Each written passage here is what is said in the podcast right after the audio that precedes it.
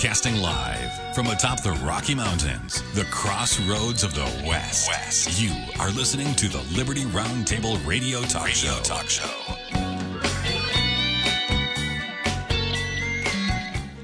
All right. Happy to have you along, my fellow Americans. Sam Bushman live on your radio. Hard-hitting news the networks refuse to use, no doubt, starts now. Hope you're all doing absolutely fantastic. Hope you had a God, family, country-filled weekend. This is Liberty Roundtable Live for April the 12th in the year of our Lord, 2021. This is our one of two, and our goal always to protect life, liberty, and property, and to promote God, family, and country on your radio in the traditions of our founding fathers. Yes, indeed, we use the blueprint for liberty, the supreme law of the land, the Constitution of the United States of America as our guide, and absolutely we're convinced the checks and balances brilliantly put in place by our founding fathers. One of the great peaceful restorative solutions we have at our fingertips. You know we reject revolution. We stand for peaceful restoration of the greatest country on the face of the earth. Wow, man, I was on the road down in St. George, Utah, checking out a little spring break, a little warmer. Wow, it's amazing. So yesterday we were in St. George. It was kind of hot. St. George, Utah, it was 80 degrees, 79 degrees, 80 degrees. I checked at home where I live in American Fork, Utah. It was like 52 degrees. And I checked up in Idaho where some friends live, and it was like 39 degrees. Amazing spread. The higher you get in elevation and the more northern you get, wow, it cools off quickly, doesn't it? And, man, I'm a guy that likes the cooler weather. I'll tell you that right now. I love winter, spring, and fall and summer just about kills me. I don't know if my body doesn't regulate heat properly, or I don't know what's going on, but I just can't hardly take it. Welcome to the broadcast. Hope you're absolutely doing fantastic. A quick recap of Saturday's show. We were live, even though we were on the road. We were live every single day. Thanks to the fantastic folks in studio, in HQ is what I like to call it, doing a phenomenal job. And so on Saturday, a 2-hour show, we had Becky Akers, well-known author, her incredible book, Hailstorm, about Nathan Hale and Abducting Arnold, a book the other side of the story of the Benedict Arnold situation. Anyway, incredible revolutionary new novels. Get them before they're banned. We talked in detail about Ammon Bundy and Derek Schmidt. They have been arrested again for failing to wear a mask in the courtroom. And so, interestingly enough, the state of Idaho, out of control up there, man. Brad Little, the governor there, they literally arrested Ammon Bundy twice in the same day. They literally said, you got to come to court on your previous trespassing violation, but yet, you know what, we're not going to let you in the courtroom because you don't have a mask. But then we're going to not only not let you in the courtroom, but we're going to say that you didn't appear, you failed to appear. Weird stuff going on, folks. The battle's on between Ammon Bundy and the state of Idaho. Time will tell how it goes. Ammon Bundy, we played a big clip from Ammon about his experiences and what he's saying about the whole thing. So we got his side of the story. And anyway, great long clip. But Ammon Bundy finishes his comments by saying this: I'm either stupid and crazy or we have a big problem. And what's he referring to, you might ask? He's referring to the reality check about how much abuse he's been taking in the state of Idaho. You know what? Why arrest him because he won't wear a mask? And then why not just say, you know what? You're not wearing a mask and it's the law. You got to wear a mask. And the answer is because it's clear it's not a law that you have to wear a mask. That's the problem. The governor made an edict or a mandate, declared it a state of emergency, an extreme state of emergency, got $8.1 billion from the federal government over it, says he can spend it however he wants, at the governor's pleasure is how he puts it. But all the while saying, hey, you know what, you trespassed into the government state building, state capitol there. How do you trespass when it's open to the public? Well, you weren't wearing a mask, sir. Wait a minute, charge me with not wearing a mask, not trespassing. So the bottom line is they're scrambling. They don't know how to deal with Ammon Bundy. Ammon's not liking the mask mandates. Ammon wanting to go ahead and influence the legislature, saying, you know what, this is bogus how we're getting a bunch of money from the federal government over this, quote, extreme national emergency in the state of Idaho. The governor literally creating a martial law situation, according to Ammon Bundy, and it's out of control.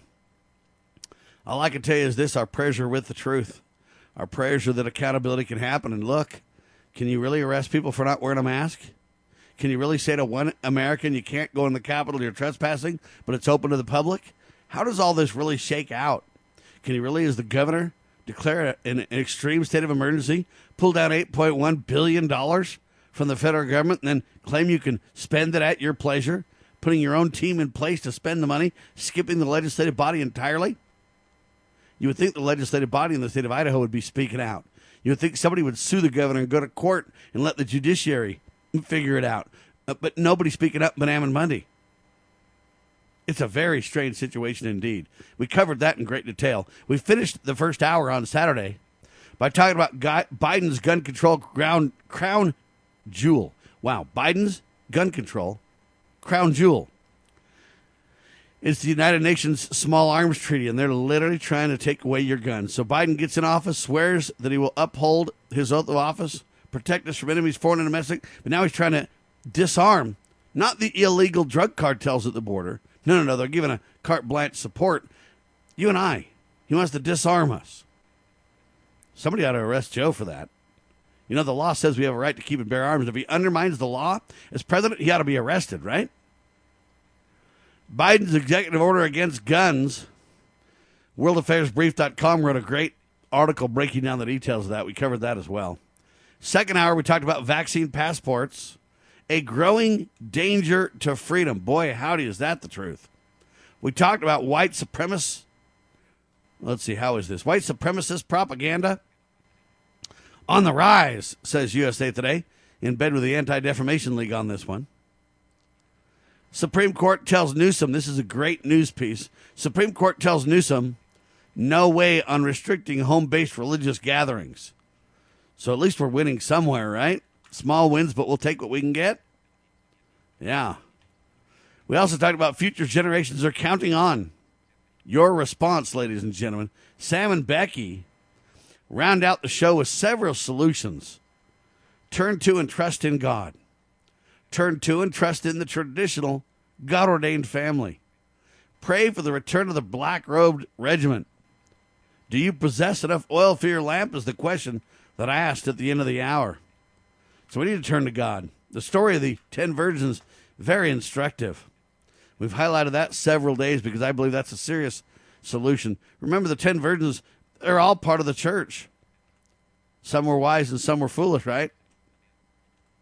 But the truth is, the important piece of this is, we need to understand who we are. We need to understand what God has asked us to do. He has asked us to keep his commandments. And I'm convinced that we've got a lot of work to do, folks, when it comes to keeping the Lord's commandments. We have a lot of repenting to do as individuals, as families, as a nation. And it starts with repentance, and it starts with trying to be wise and collecting a little drop of oil in your lamp one little drop at a time. In my personal opinion, that happens through faithful acts of kindness to others around you. Call it ministering to others is the way I'd probably put it. Minister to others, folks. Care about people more than things, people more than property, people more than possessions, right? Spend time on your knees before God and pray for guidance. Repent, have faith, fundamental simple things. Obey the two great commandments, love the Lord thy God and love thy neighbor as thyself. Care for those around you. Spend time. Do you know your neighbor's better at the end of the pandemic than you did before the pandemic started? Can you take a step back from your busy buying, getting, spending, whatever life, and take a step back and focus on the simpler, the more powerful things? See, all these things. Do you spend time as a family? Do you read scriptures together? These are all things that I believe could make a tremendous difference. And we summarize that by saying, hey, do you have oil in your lamp? Do you have extra oil? Is your lamp trimmed and ready to go? Are you a light on a hill to those around you? Are you spending your time with love and kindness? Are you choosing the better part? All right, great questions, I'll tell you that. Anyway, that's a recap of the broadcast that took place just a short couple days ago on Saturday. We took a break on Sunday because we always rest on the Sabbath, right? We're live Monday through Saturday, 2 hours a day, 6 days a week. 12 hours of riveting, hard-hitting talk radio at your fingertips, free. It's live and on demand. LibertyRoundtable.com, LovingLiberty.net. By the way, Loving Liberty has an iPhone app and an Android app. You can download those and listen to live and on-demand radio free. Every donation will help us grow our presence in the media, though. We could buy radio stations and stuff if people could donate enough. I don't want you to fund my family, folks. I work all day for that. But I do want you to take part in our great effort to influence the media. For real, to highlight things that relate to God, family, and country. To highlight things that relate to the drops of oil in your lamp that we're talking about. It's a little bit of work every single day. Makes tremendous efforts and differences in lives. All right, Lowell Nelson's coming up in seconds, ladies and gentlemen. I'm waiting for him to join us here. CampaignForLiberty.org, RonPaulInstitute.org, doing a great job. Lowell always highlights a bunch of great stories. We got 4 topics to discuss with Lowell. And, man, he always brings up topics that we can never get to the end of the discussions about because they're just so good, so detailed, so important. First one, Israel's troubling green pass. All right. It's a post-coronavirus system in place. An incredible article written about this by Cheryl K. Chumley. Lowell, welcome to Liberty Roundtable Live, sir. Good. Thanks for having me, Sam. It's good to be with you. Can you hear me okay? All right. Yes, I can hear you. Perfect, my friend. We'll take a quick break, come straight back. And what the heck is a green pass? We're going to find out. And it's scary, ladies and gentlemen. I'm telling you right now, it should scare the pants off you. Let's say it that way. Hang tight. Liberty Roundtable Live.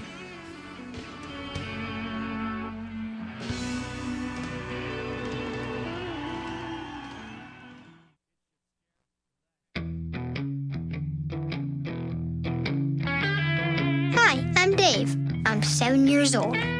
I'm sitting here in the corner having a time out until Mom comes to talk to me. All I did was cut my sister's hair. I was just trying to help. I guess Mom didn't like how I did it. In a minute, she'll be back and ask me if I know what I did was wrong. Maybe I shouldn't have cut her hair. And she'll say we all make mistakes because we're just learning about stuff. And she'll give me a hug and we'll end up talking about more stuff. No matter what you talk to your kids about, love is what they'll hear. I really like Mom's timeouts, and I think she likes them too. Yeah, I think they help her remember how much she loves me. A thought from the Church of Jesus Christ of Latter-day Saints. Visit us at Mormon.org.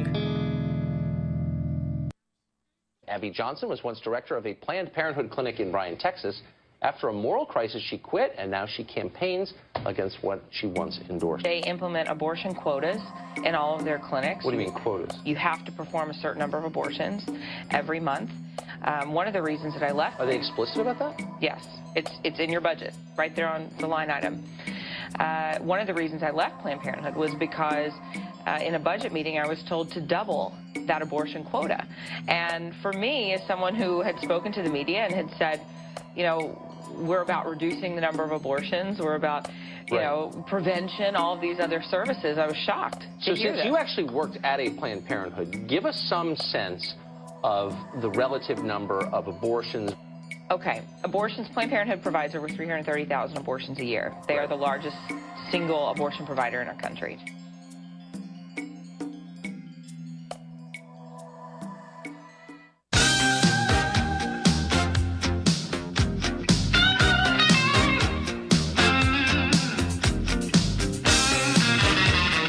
All right, back with you live, ladies and gentlemen. Lowell Nelson, CampaignForLiberty.org on your radio.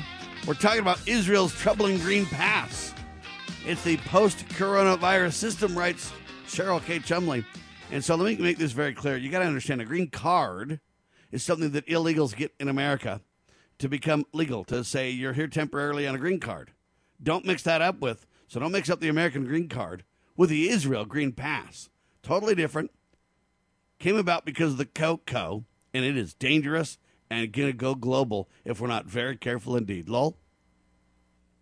Yeah, it's a government-sanctioned document, Sam, that says the bearer has been vaccinated. So if you have a green pass in Israel, that's proof or that's evidence that you have been vaccinated. Now, it's interesting to me, Sam, that it requires the bearer to have been vaccinated, not simply immune to the disease, right? I mean, you can be immune to a disease if you carry antigens for that disease, which means that you can come in contact, you can be infected with the disease, but you're not going to get sick, right? That's immunity to a disease, and I'm all in favor of immunity. And in fact, in natural immunity is the very best thing that you can have. And in fact, your body is gaining natural immunity to diseases every day of your life against millions of viruses and bacteria. That's just natural. That's what the body does on its own, and that's natural. It's wonderful, and it's and so that's the ideal case. But when we're talking about vaccination, then that's another thing altogether. Vaccination does not equal immunization. Okay, so vaccination is something where you inject an artificial something or other into your system, thereby circumventing the body's natural defenses and so forth, and so you bypass the body's natural mechanisms to build immunity with these vaccinations. So really, the Green Pass is the government. It's a government document that says you have been vaccinated. Well, they don't care whether you're immune to the disease or not. They just care whether you are vaccinated. And to me, that is wildly concerning, very, very concerning. She writes this. This is Cheryl, like you said, Cheryl K. Chumley. She writes, quote, individuals who show a green pass can stay in hotels, dine inside restaurants, attend events of mass gatherings, to include religious services and sports games. They can visit places of tourism and cultural significance, gather for weddings and funerals, work out in fitness centers, swim in swimming pools, vacation in crowded places, and more. End of quote. Well, those without a pass, Sam, not so much. You'll notice that the activities in which the green pass holders can engage define what I would call, Sam, a normal, typical life. I mean, that's just normal living, right? To attend mass gatherings, to attend sporting events, to go swimming in a swimming pool, right? I mean, that's the very definition of a normal life. And so you call up a restaurant in Israel to book a table, get reservations to go out and eat, for example, and the restaurant person will ask, sir, do you have a green pass? Are you vaccinated? Well, in other words, the waiters there, in Cheryl's words, have become the gate guards for individuals' personal health choices. Waitresses have become watch guards for the government's vaccination program. End of quote. Well, and the weird thing about this, Sam, is that most people are okay with this confiscation of their liberty. Yeah, sure, you can decide not to get the vaccination, but, and so in that respect, yeah, you know, getting the vaccination is voluntary. But if you don't get the shot, well, what are the consequences? Turns out, well, you cede all commonplace freedoms like those we just mentioned, such as staying in a hotel, dining at a restaurant, attending a religious service or a sporting event, visiting a museum or a historical monument, gathering for a wedding or for a funeral, working out at a fitness center, at a spa, swimming in a public pool, vacationing at a popular beach, and more. Well, in the end, writes Chumley, how is that a choice? So she concludes this way, Sam, this is the language of dictators. This is the viewpoint of the Biden White House. This is how freedom crumbles. The oligarchy of the coronavirus world is coming on strong.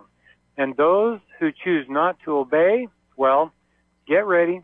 Prepare, stand firm, because in this rapidly emerging Orwellian world, that's one and the same as choosing to rebel against government.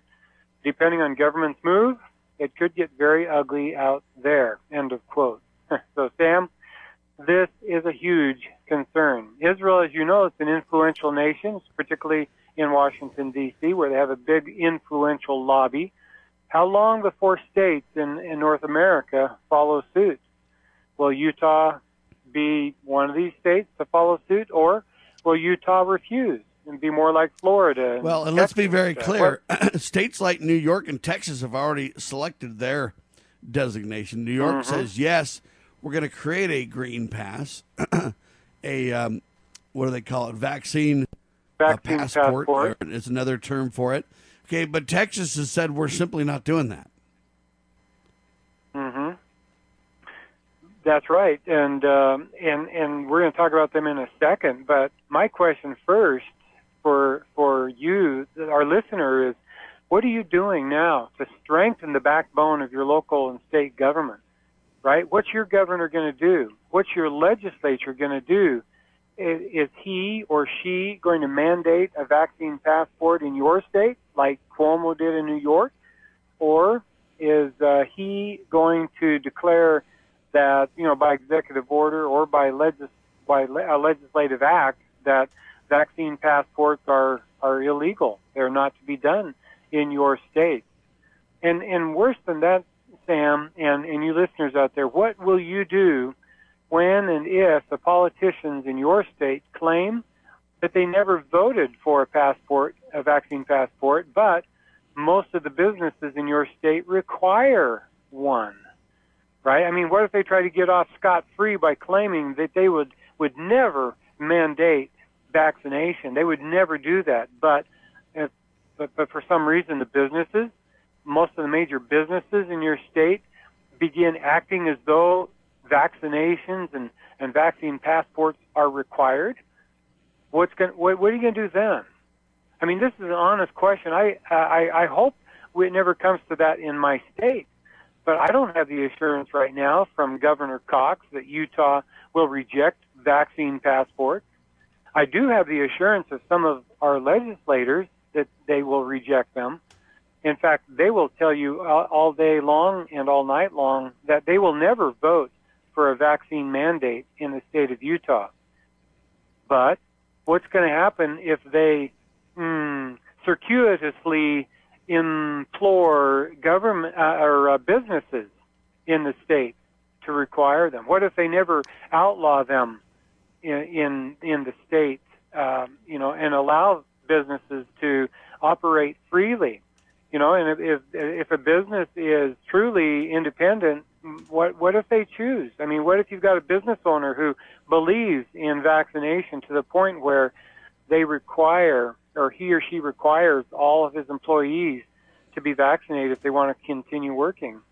What if they say that the public must be vaccinated in order to do business with them? Is that okay? Is that not an exercise of their freedom to, you know, run their company as they want to run it? What do you think, Sam? I mean, isn't this one of the most important issues of our day, and shouldn't we be setting about getting answers to these questions? There's no question so. The answer is yes, this is serious for our day. There's no question to say, you know, it's important to understand what is Utah going to do. I get it, and I agree.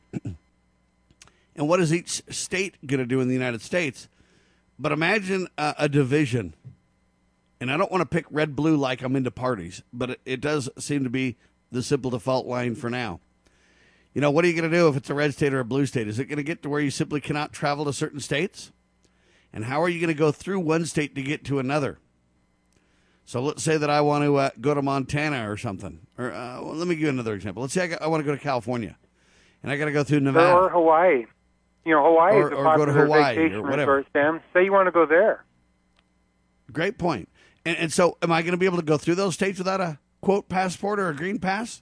Am I going to be able to travel through them, either fly over them? What about the airlines? Am I going to be able to fly? What about government institutions where they say nationwide what will be the policy? It's one thing to say what's going to happen to your state, and I think day-to-day living, that relates well. But I think the context is broader. And I'm convinced if we're not very careful, ladies and gentlemen, you're going to create an America that's not the United States of America anymore over this very issue. Because what happens with, let's hold on and talk about this. Liberty Roundtable Live.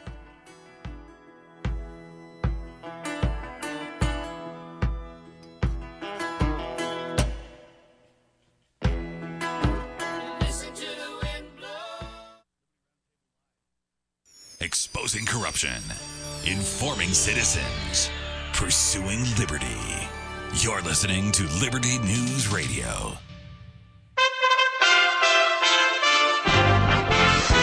USA Radio News with Lance Pride. Protests erupted against police when an officer fatally shot a man after stopping his vehicle for a traffic violation on Sunday. The shooting took place in Brooklyn Center, Minnesota. The police stop turned into an arrest when warrants were discovered on 20-year-old Dante Wright. A struggle ensued and Dante was shot and killed. Police say both officers' body cameras were recording during the incident. Governor Greg Abbott, the Republican from Texas, said Sunday that Republicans are not alone anymore when it comes to pushing back against the Biden administration's handling of the southern border. Last week, Abbott called the federal government to shut down the Freeman Coliseum in San Antonio, Texas, after multiple allegations surfaced of sexual abuse. Representative Henry Cuellar, the Democrat from Texas, also slammed the Biden administration. We have a new Masters golf champion. Japan's Hideki Matsuyama landed the green jacket with a 10 under par and takes home $2,070,000 for the win. USA Radio News. Maybe you've heard about MediShare and you know what it is. It's the affordable alternative to health insurance, but you've wondered, can I really save a significant amount of money on my monthly health care bills? And the answer is an emphatic yes, you can. You can save a lot of money, whether it's just for you or for an entire family. MediShare has an option for you. In fact, the typical family saves $500 a month switching to MediShare. And it really is the gold standard when it comes to healthcare sharing. You get free telehealth services. You get a huge network of doctors. You get great customer support. And you get the sense of security that comes from being a part of 400,000 people who share not just each other's medical bills, but purpose too. MediShare is a community of Christians who pull together and pray for each other, which is very refreshing right now. If you want more info, it's so simple. You can get a price within 2 minutes. Call 833-34-BIBLE. That's 833-34-BIBLE. 833-34-BIBLE. The cruise line industry being shut down from the pandemic not only hurts workers, it hurts tourist-dependent communities. Jeremy Scott from the Oregon USA Radio News Bureau reports. Restrictions on cruise ships have been extended until November. Alaska Governor Mike Dunleavy tells Fox News having the industry shut down during the pandemic has been decimating. Between last year and this year, if the season is canceled, we're going to have about a $3.3 billion economic loss in Alaska. That's in a state with about a $56 billion GDP, so it's going to be significant. We're going to lose millions of dollars in local revenue for our communities, especially along the coast. Unemployment rates will remain stubbornly high. Governor Dunleavy has sent a report to the White House outlining the impacts it is having on his state. Carnival Cruises has threatened to pull its ships out of the U.S. because of the CDC's order. Nearly 30 million people took a cruise between 2009 and 2019. There are 314 cruise ships operating worldwide. This is USA Radio News.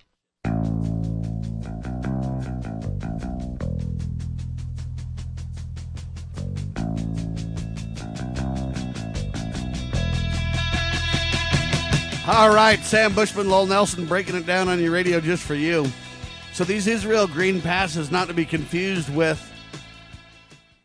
green cards, okay? They're disastrous, folks, and they got it already in Israel. If you got a green pass or vaccination proof or proof of vaccination, a vaccine passport, whatever you want to call it, you can live life normally without it.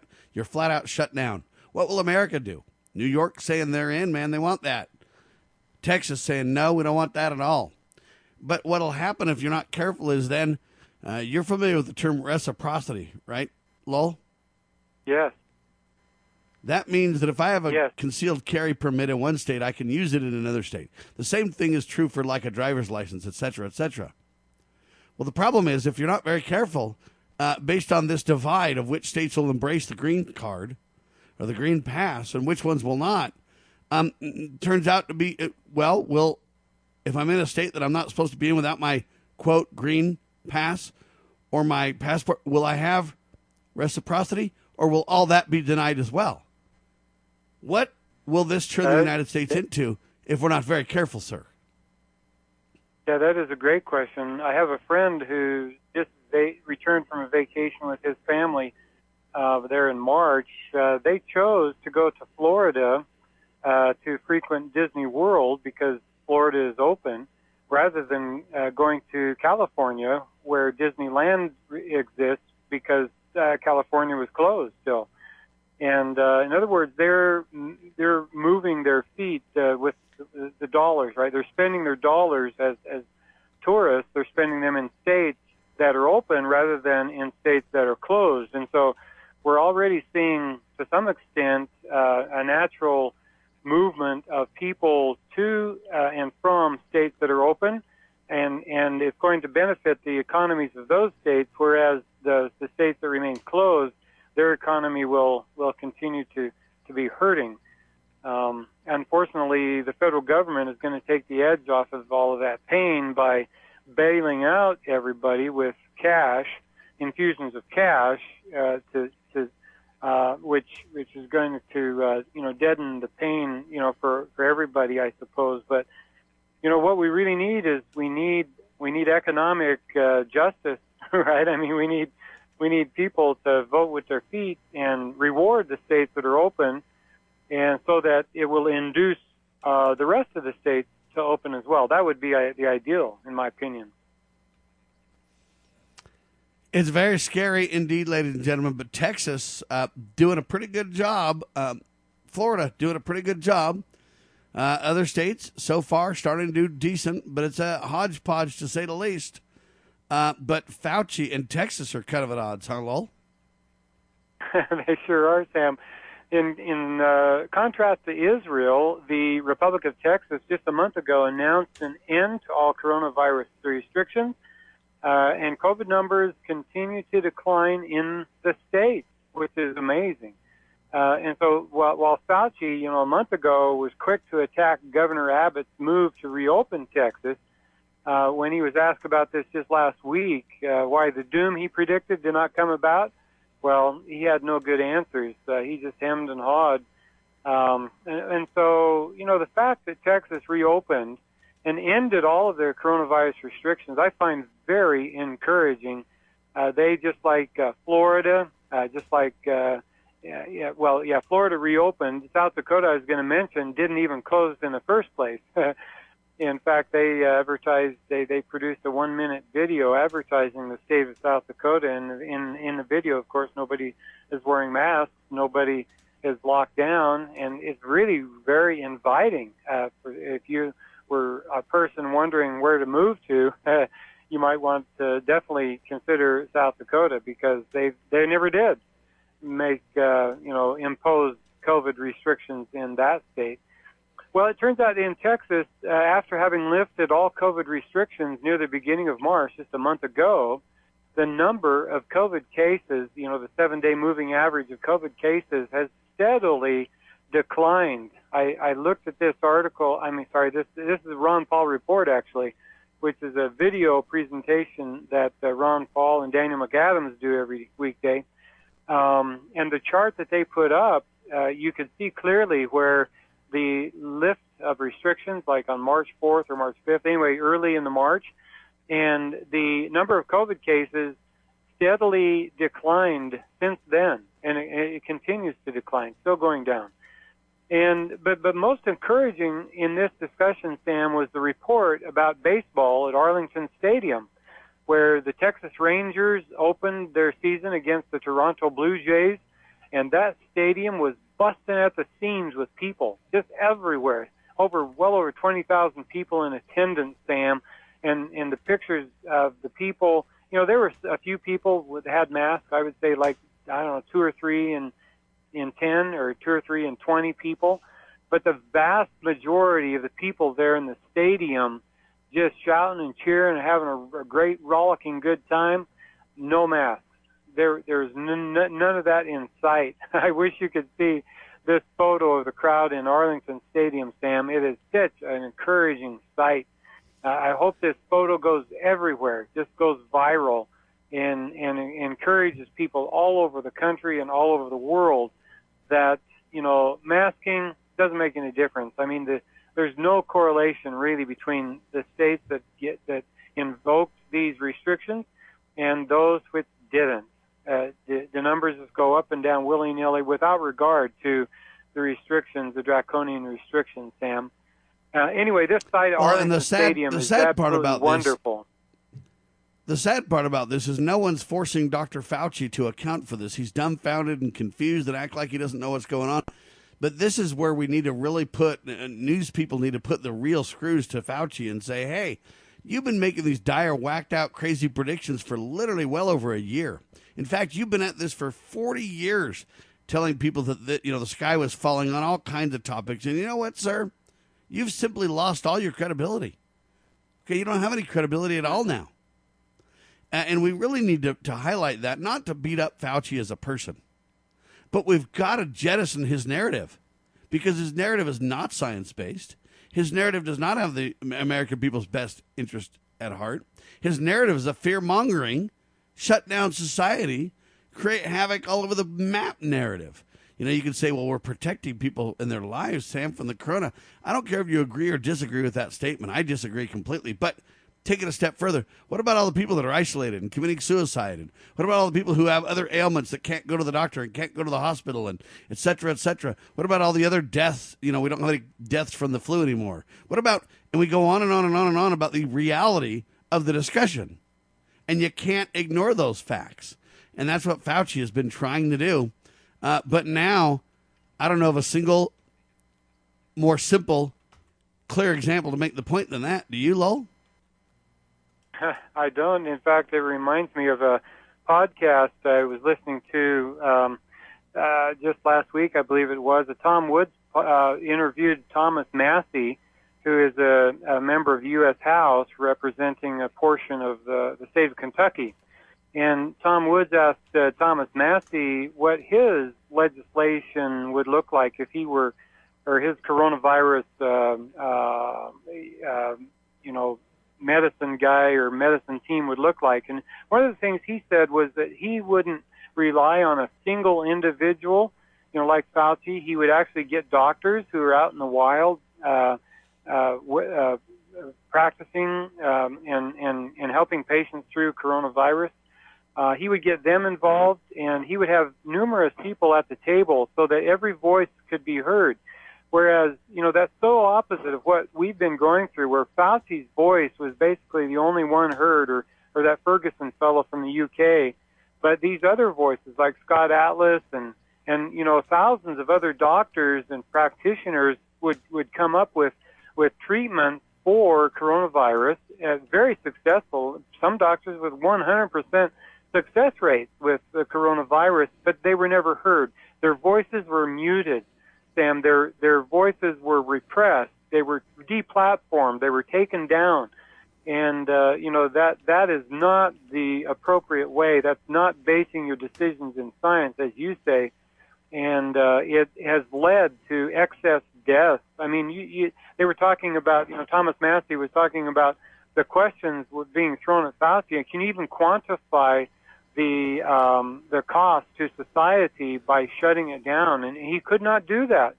You know, he's not an economist, sure, but at least if you're going to be throwing these decisions around willy-nilly, at least you should be able to go to economists and get a figure for the economic devastation you're causing the country, and the suicide rates that have gone way up, skyrocketed, the damage to life that because of the lockdown. So it's a very interesting interview, Sam, and these are costs that must be considered. Let me give you this as a final point on this, Lowell. Dr. Pierre Kory, a well-known physician, spoke before the Senate, and he said there is a promising coronavirus treatment in his testimony before the Senate. YouTube just took it down, says that the physician is not credible. We'll talk about it. As a parent, is receiving a faith-based, character-focused education for your children difficult to find? Do you believe that godly principles should be a central component in your child's education? Imagine a school where faith and integrity are at its center, where heritage and responsibility instill character. For over 40 years, American Heritage School has been educating both hearts and minds, bringing out academic excellence. This is the school where character and embracing the providence of a living God are fundamental, where students' national test scores average near the 90th percentile. With American Heritage School's advanced distance education program, distance is no longer an issue. With an accredited LDS-oriented curriculum from kindergarten through 12th grade, your children can attend from anywhere in the world. American Heritage School will prepare your child for more than a job. It will prepare them for life. To learn more, visit American-Heritage.org. That's American-Heritage.org. Scott Bradley here. Most Americans are painfully aware that the nation is on the wrong track and in dire straits. Unfortunately, most political pundits only nibble around the edges when they claim to address the issues. Even worse, many of the so-called solutions are simply rewarmed servings of what got us into the mess we currently face. And the politicians think we're so gullible and naive that we'll buy their lies that they have reformed and now understand where they led us astray. Unfortunately, the truth of the matter is that they simply wish to continue to hold power. The solution to America's challenges is found in returning to the timeless principles found in the United States Constitution. My book and lecture series will reawaken in Americans an understanding and love of the principles which made this nation the freest, most prosperous, happiest, and most respected nation on earth. Visit topreservethenation.com and order my book and lectures to begin the restoration of this great nation.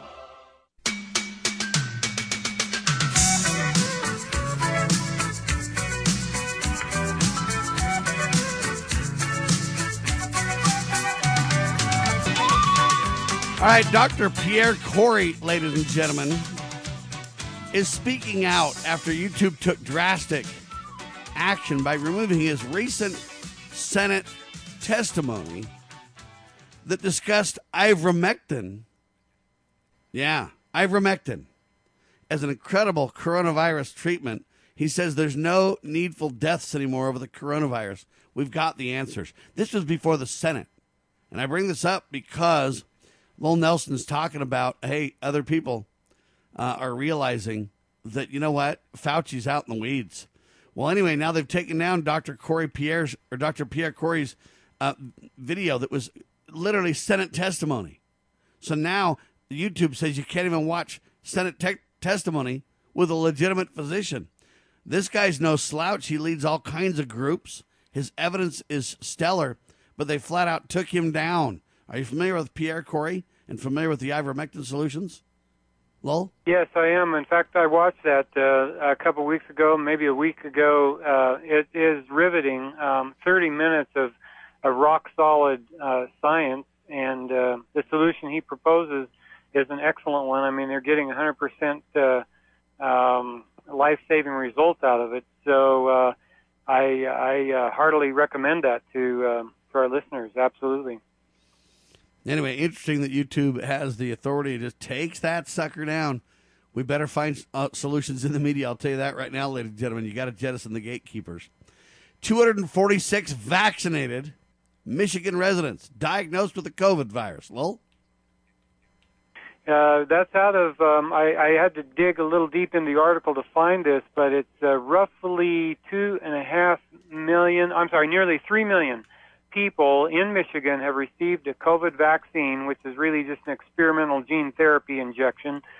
Of that number, 246 were later diagnosed with COVID, and 3 of them died.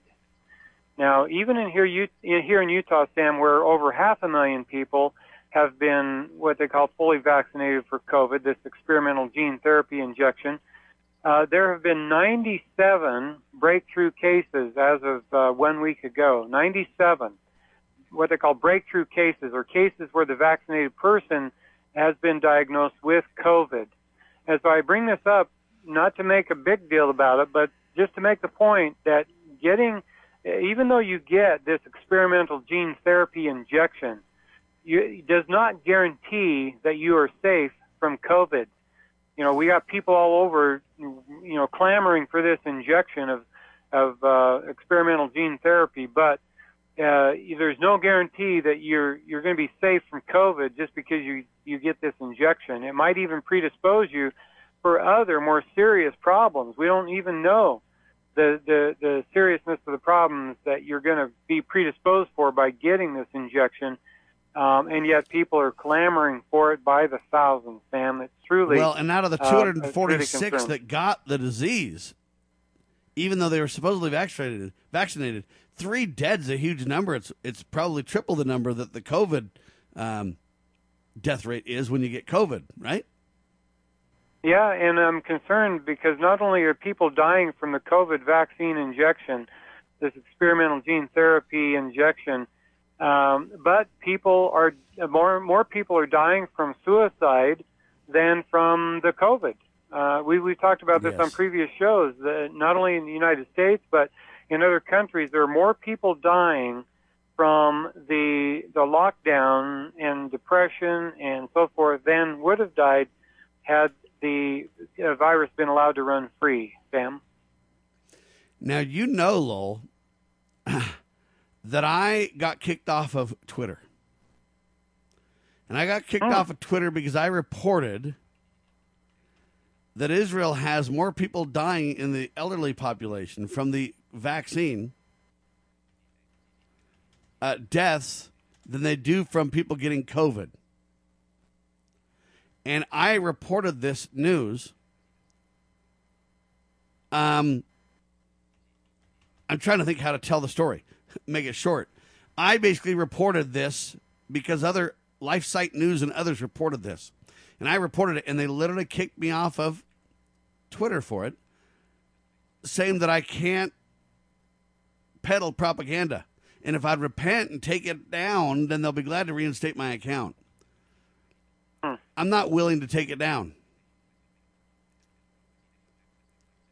Do you want to respond to this, Lowell? Because this is serious. Well, I don't remember you mentioning that to me, that you were deplatformed from Twitter. But you know, it's two feelings about that. One, of course, the badge of honor to be deplatformed for speaking the truth. But number two, it's sad that they did deplatform you, because you are a truth speaker, and a lot of people benefit from those from hearing your views and your sharing news and information on a platform like that. So it's a mixed blessing, I guess. And you know, the good news is, well, and I don't think I should take it down, and I don't think I should capitulate. What I'm tempted to do is sue Twitter over it. Yeah. Well, because you know, they're going to come back and. Mm-hmm. Well, here's the question: if LifeSite News reports it, and they point to case studies, and they point to organizations and news reporting in country documenting the research that was done, and I just merely report on it, am I allowed to let you know that that research was done? And there's people out there that are credible, that are physicians, that have that viewpoint. LifeSite News reported it. Can they really kick me off Twitter just for letting people know that exists? Well, you know, that's a sticky one, because, yeah, a business has the right to do what they want. But see, if they violate the terms of their agreement with you. Not when they take taxpayers' dollars, they don't. You're exactly right. And that's this government, this private-public partnership idea, this the fastest idea, where government is partnering with private businesses, and those private businesses then, under the guise of a private business, take an action like deplatforming Sam Bushman because he's speaking the truth, while they put on their government hat to get handouts and bailouts and money and stuff. You know, that's just, it's wrong. It's morally wrong for them to be doing that. You know, I'm not even tripling down saying this report is factual. I'm merely telling you that this exists, and there are people that have. It's kind of like the ivermectin story. Hey, I don't know everything about it. I'm just telling you that Dr. Pierre Kory testified before Congress. He testified before the Senate, and now YouTube took the video down. But he's a credible physician, and he has a completely different take than the story you're being told. Do I have the right to tell other sides of the story? Oh, you absolutely do, Sam. Absolutely do. And the good news is there are a lot of other platforms that are popping up because of this repression, this deplatforming of people. There's you know, BitChute, you know, and other YouTube type sites popping up. There's other Twitter-like sites popping up everywhere, and there's quite a vast concourse of people that have left Twitter, have left YouTube, because of the repression that, you know, they feel on those sites. So, you know, freedom will be free, and it will go wherever it can go to find a voice. You know, if you're not getting the news on YouTube, I mean, it's time to leave. It's time to leave Twitter. Amen to that. Leave them in the dust. There's another story that you got to have before the end of the hour, ladies and gentlemen. Lowell brought this one up as well. Why is the Biden administration pushing the Ukraine to attack Russia, writes Ron Paul. Great column to end on, Lowell. Yes, thank you, Sam. We haven't discussed foreign policy for quite a while, at least I haven't brought it up in my notes, but it turns out that just 3 weeks ago, March 24th, Ukraine's President Volodymyr Zelensky signed what was essentially a declaration of war on Russia.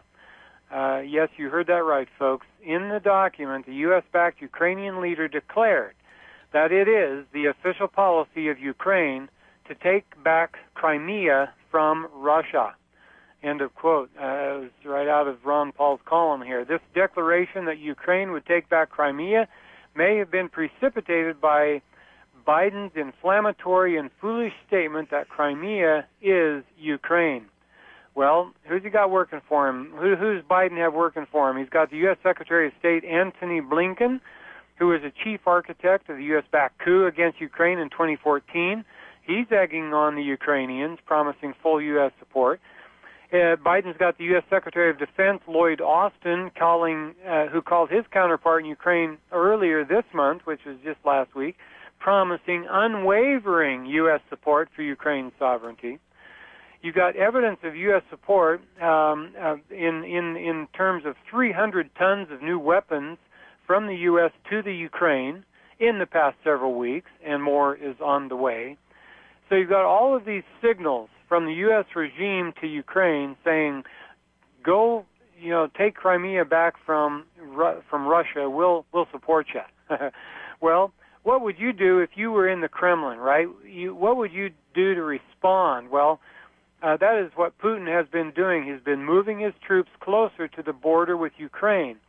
But Sam, answer me this. What happened in 1956? When the U.S. government pumped endless propaganda into Hungary, promising military backing for an uprising against its Soviet occupiers. Do you remember what happened, Sam? Hungary trusted us and got betrayed. Exactly right, Sam. Hungary rose up against their Soviet empire, and they found themselves all alone without U.S. support, and they got crushed.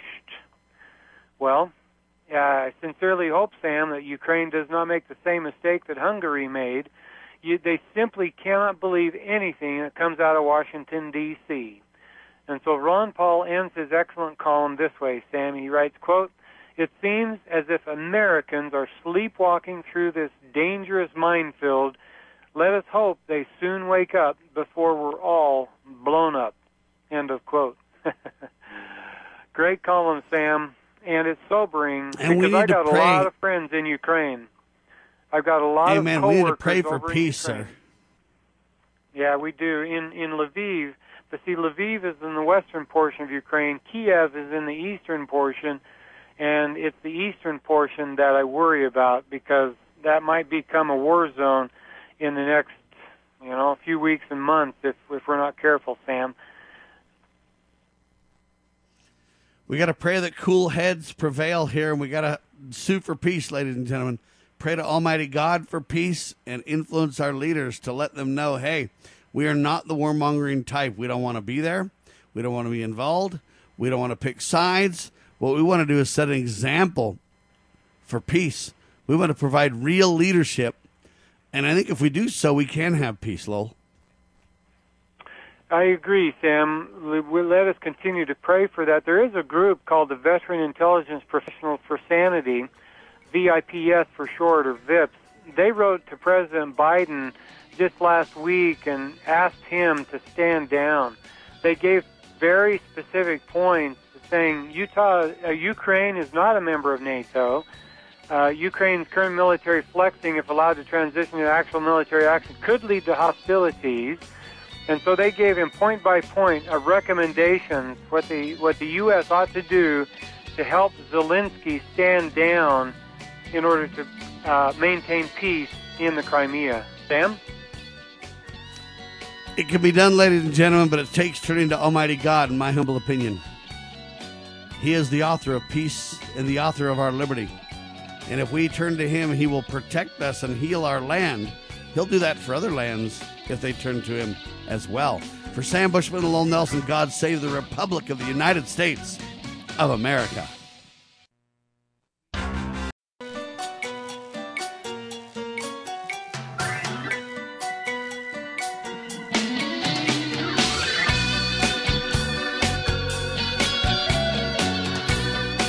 Broadcasting live from atop the Rocky Mountains, the crossroads of the West. You are listening to the Liberty Roundtable Radio Talk Show.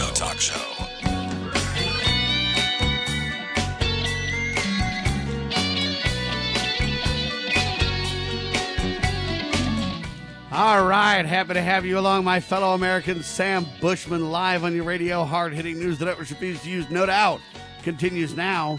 This is the broadcast for April the 12th in the year of our Lord, 2021. This is Hour 202.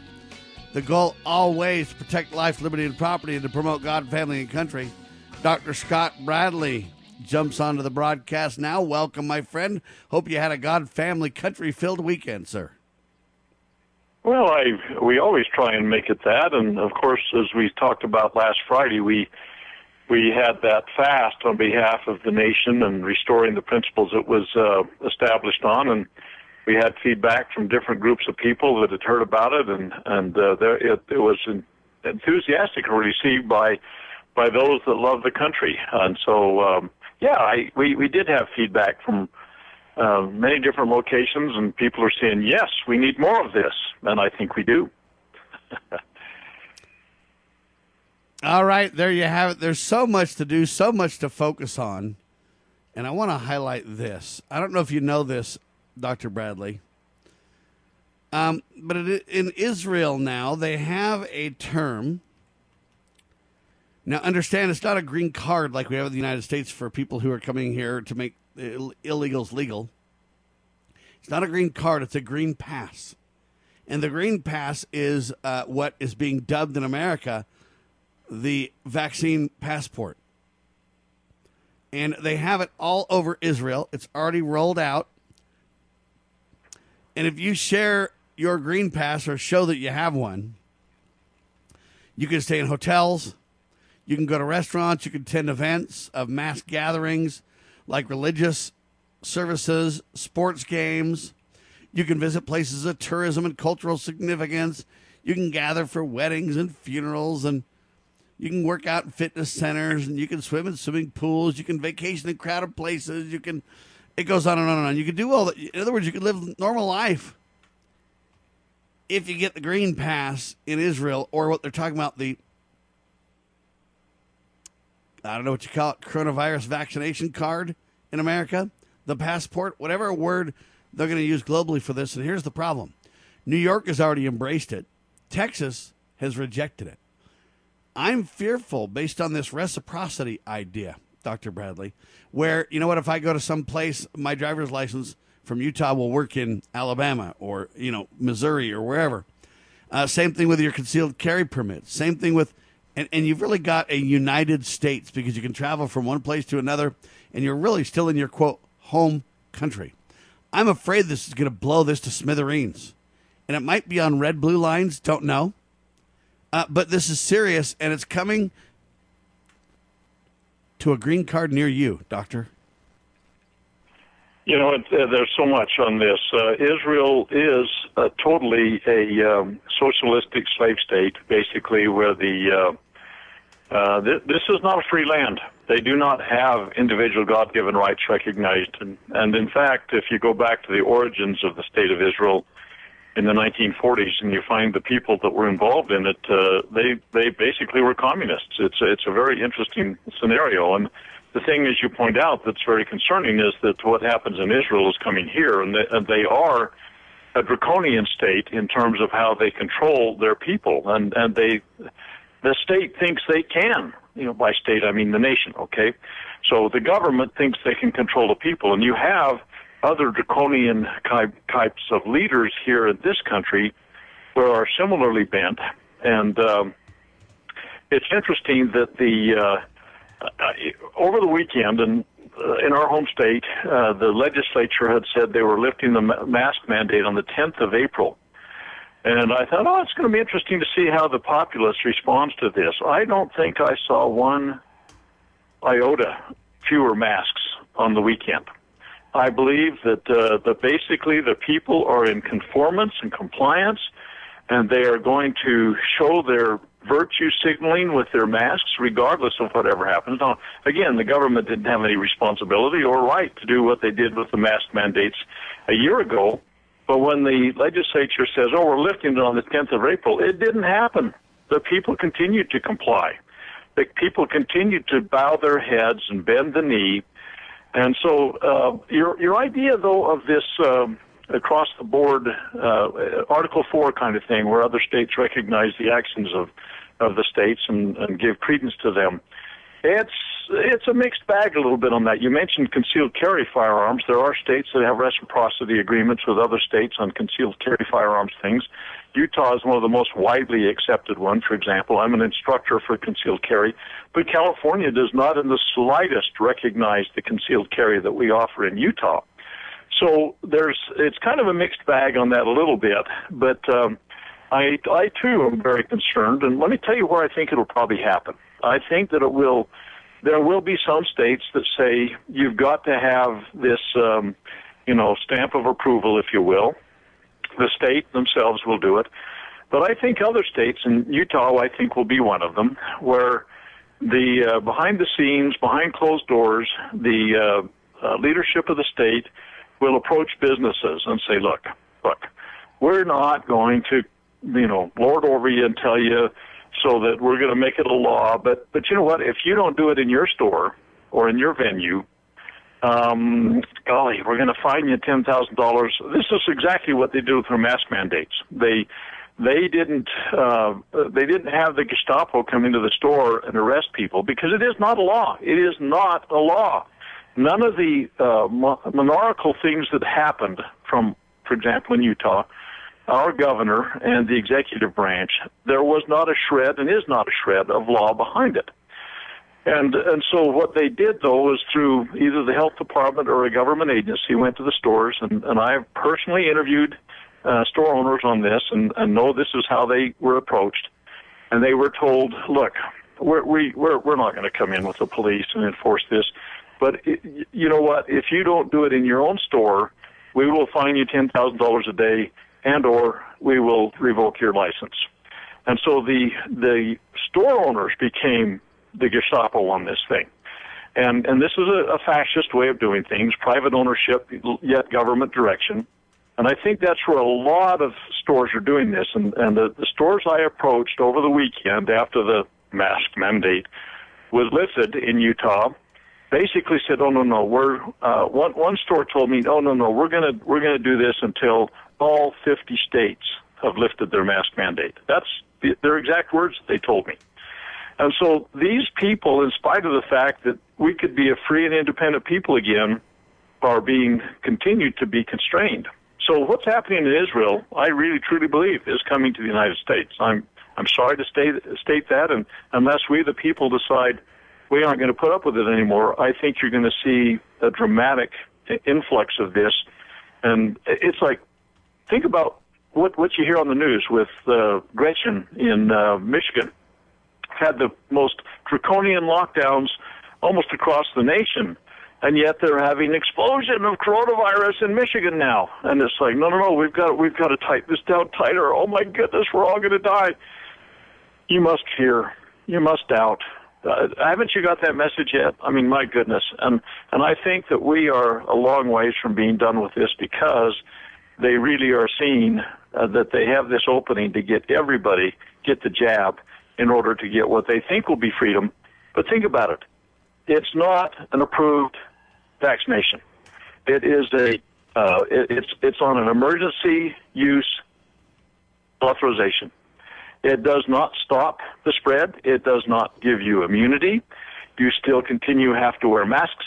You still have to distance yourself. You still have to hand sanitize. You still do not have freedom, although some are saying you will have it if everybody gets it. But it doesn't do any of the things they're saying. And I'm watching very carefully the reports of, large inoculated, quote-unquote, bodies that are still getting the coronavirus. And it's like, what is this? It's a bazillion-dollar facade. And they're going to continue it. I'm sorry. It's the bearer of bad news, but if you haven't figured that out yet, you haven't been watching. I'm sorry. Well, ladies and gentlemen, listen to this. New York has about 9 million people. Texas had about 30 million people. That's 40 million people already being forced to decide in these two states what they're going to do. Okay, the state of New York to officially begin requiring vaccine passports.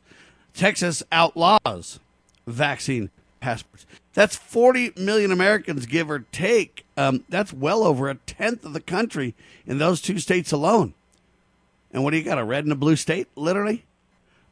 Where are the other states going to fall in line? Are we going to have a split in America? Is it going to eventually be to where you can't travel? If I want to go from here to Alabama, and Utah and Alabama are states that reject the vaccine mandate or the vaccine passport mandate, whatever you want to call it, green pass mandate, but yet states in between demand it. Can I go through those states or not? Will they accept my driver's license there, or will they say, where's your passport? If you don't have one, we're not accepting your driver's license. This has the potential to divide America like we've never seen before, Doctor. Well, indeed. But the fact is, most of the implemented tyranny will be done through an institution like an airline. The government won't have to enforce it because they'll basically get agreement by these large organizations that have a lot of their choke points for all of us, and they'll say, oh, well, yeah, Delta Airlines says you got to have it or you can't fly on us. Well, you know, it's going to be an interesting dynamic, and the freedom of the nation is truly at stake. We're going to talk about it more with Dr. Scott Bradley to preserve the nation, his lifelong goal. FreedomsRisingSun.com is website. You are listening to Liberty Roundtable Live.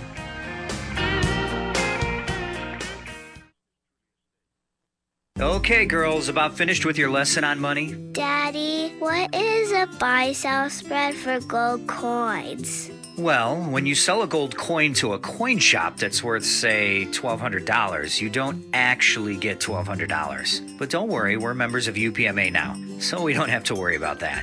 Daddy, what if somebody steals our gold? We don't have any gold at the house. It's stored safely in the UPMA vault, securely and insured. But the S&P 500 outperformed gold. Daddy, gold is a bad investment. Some people do think of it that way, but actually, gold is money. And as members of the United Precious Metals Association, we can use our gold at any store, just like a credit card. Or I can ask them to drop it right into Mommy and Daddy's bank account, because we're a UPMA member family. Find out more at upma.org. That's upma.org. Why don't we say to the government writ large that they have to spend a little bit less? Anybody ever had less money this year than you had last? Anybody ever having a 1% pay cut? You deal with it. That's what government needs, a 1% pay cut. If you take a 1% pay cut across the board, you have more than enough money to actually pay for the disaster relief. But nobody's going to do that because they're fiscally irresponsible. Who are they? Republicans. Who are they? Democrats. Who are they? Virtually the whole body is careless and reckless with your money. So the money will not be offset by cuts anywhere. The money will be added to the debt. And there will be a day of reckoning. What's the day of reckoning? The day of reckoning may well be the collapse of the stock market. The day of reckoning may be the collapse of the dollar. When it comes, I can't tell you exactly, but I can tell you it has happened repeatedly in history when countries ruin their currency.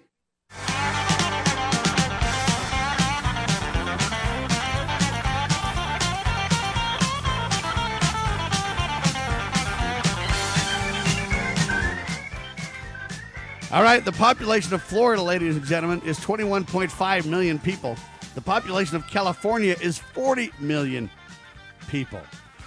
So let me get this right. You take California and New York, and you got 50 million. You take Florida and Texas, and you got about 50 million people.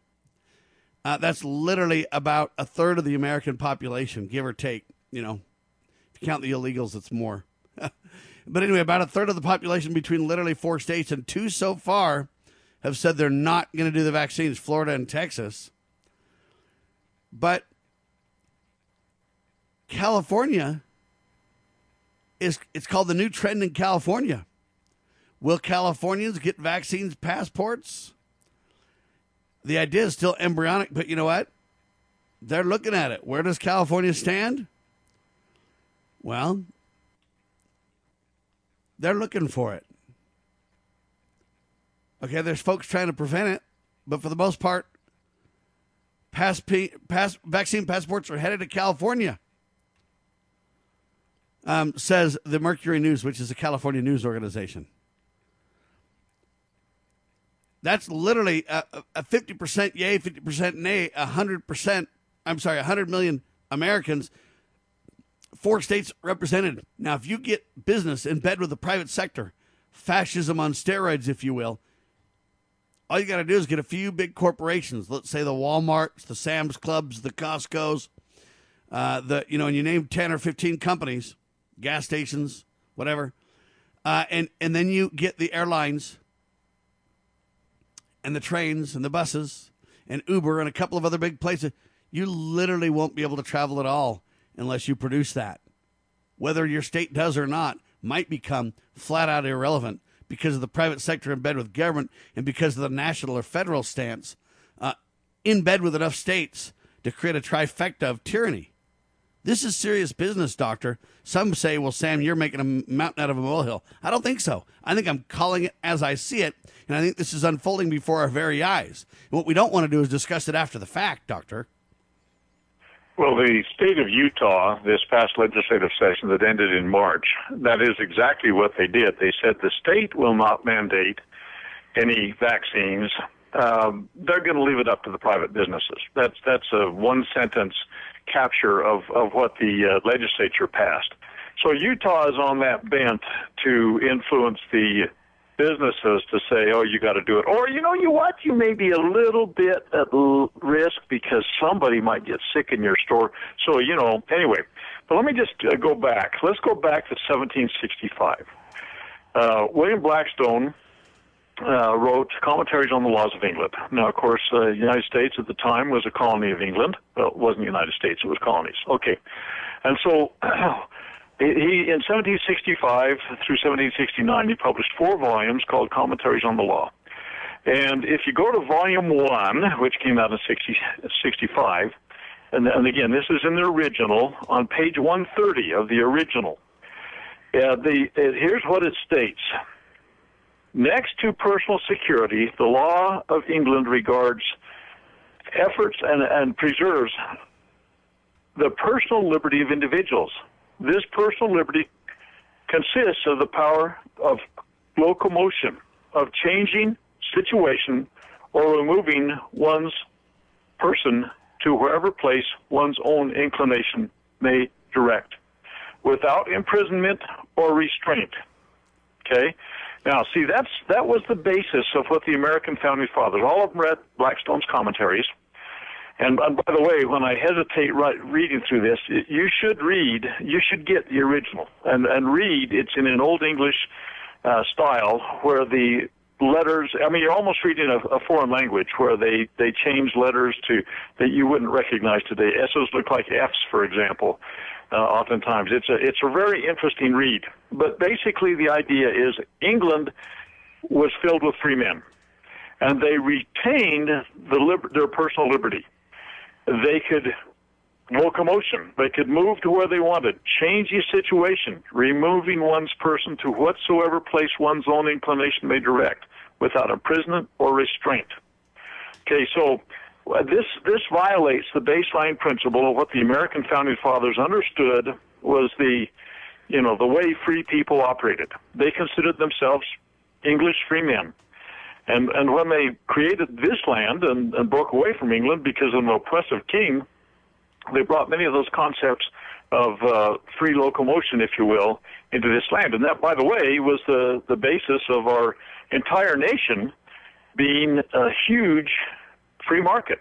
It's a duty-free market. You go anywhere in the nation. You didn't have tariffs and taxes put on you when you went from Georgia to New York or whatever. And that had been a problem, by the way, under the first Constitution, the Articles of Confederation. As you traveled between states, oftentimes, particularly if you were bringing goods and services, there were impediments to that. And they said, no, we're not going to do that anymore. This is one nation, free and independent, and we are going to have exchange with each other. And that was a great part of the basis of our prosperity that almost immediately settled upon the nation. And so here what we're doing is we're, in the process, it appears, of imposing restrictions that violate the most baseline of principles that free men of England once had. And here's the United States, supposedly the home of the brave and the land of the free, or whatever they call it nowadays, which is neither. But the fact of the matter is we are in the process of re-implementing a tyranny upon this nation in the name of a Nazi Germany, I call it, because it's destroying freedom. And the fact is that this vaccine does not do what people are claiming. It isn't a vaccine. It is not a vaccine. It is a medical modality that does not give immunity, doesn't prevent spread. You quit telling me the truth, doctor. My mind's already made up. Yeah. Well, that's the problem. Americans need to understand this. Americans need to understand this. They are not going to be immune. They will not be immune. They can still spread it. They can still catch it. And I've been tracking large bodies of people that were 100% vaccinated, and they're still coming down with it, and they're still dying at the same percentage that they were before the vaccine. It's astonishing. In fact, there's less danger just being exposed to the coronavirus than there is having the vaccine, because the fact is that we don't know what the long-term effects are going to be with this thing.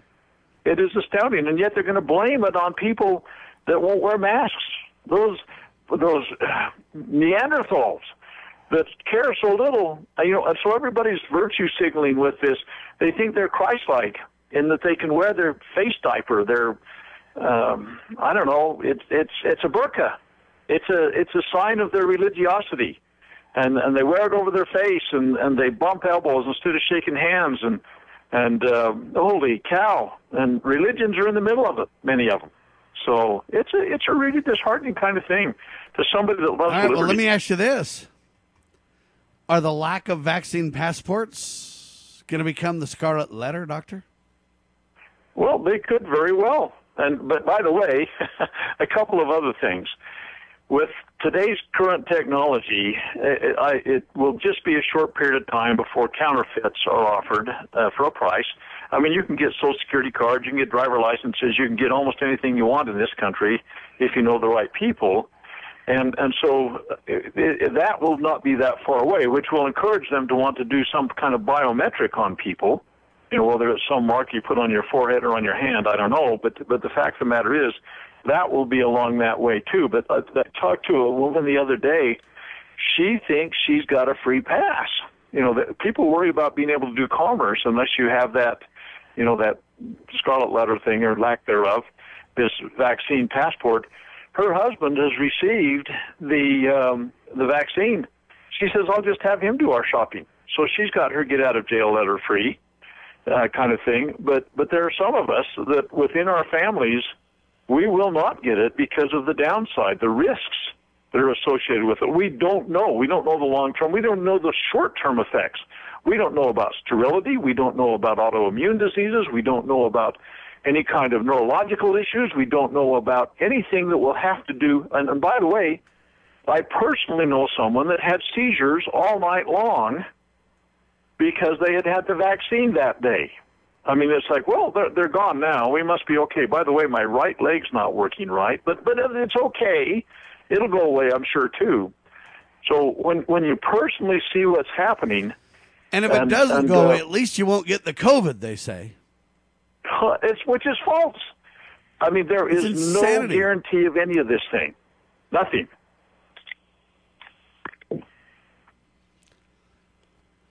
All right, anyway, I just don't see the upside to what they're doing with this thing. Listen to this headline. I believe that lack of a vaccine passport will become a scarlet letter. But listen to this. You've heard of St. Vincent, right? Residents who have not taken a COVID vaccine are banned from being evacuated following a volcano eruption. Hang tight. Liberty Roundtable live.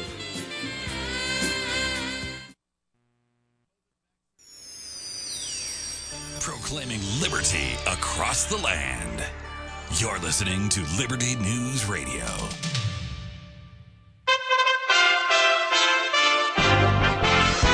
USA Radio News with Lance Pry. Virginia Governor Ralph Northam announced Sunday he's directed the state police to conduct an independent investigation after video emerged showing two officers pepper spraying and drawing guns on an Army lieutenant during a traffic stop last December. The Democrat governor says our Commonwealth has done important work on police reform, but we must keep working to ensure that Virginians are safe during interactions with police. End quote. The U.S. economy is poised for an extended period of strong growth in hiring, the chair of the Federal Reserve reported Sunday. Chair Jerome Powell said that he does not expect to raise the Fed's benchmark interest rate, currently sitting at nearly zero. Powell also downplayed the risk of higher inflation from government spending and expanding budget deficits.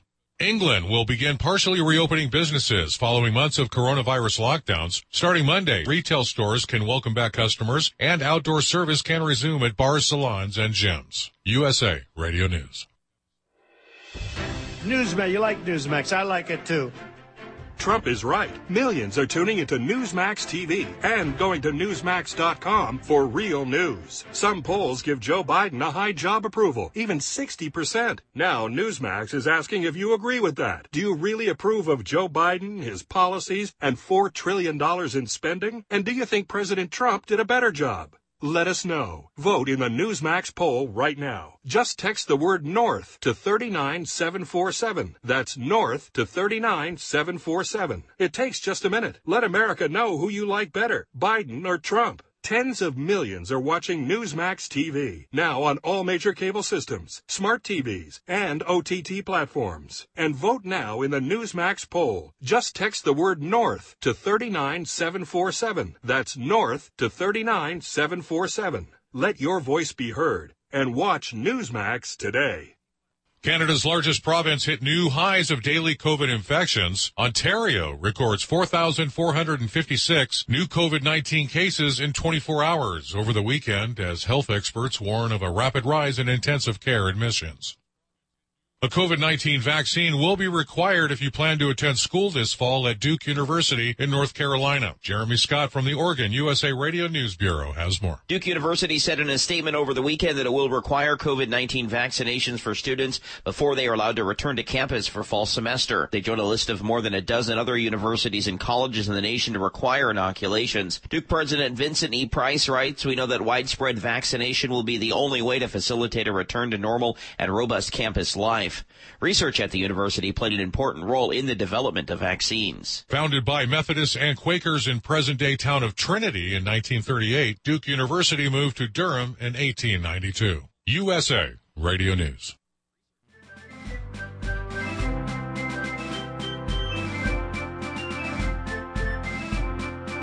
Promoting God, family, and country. You are listening to Liberty Roundtable Radio.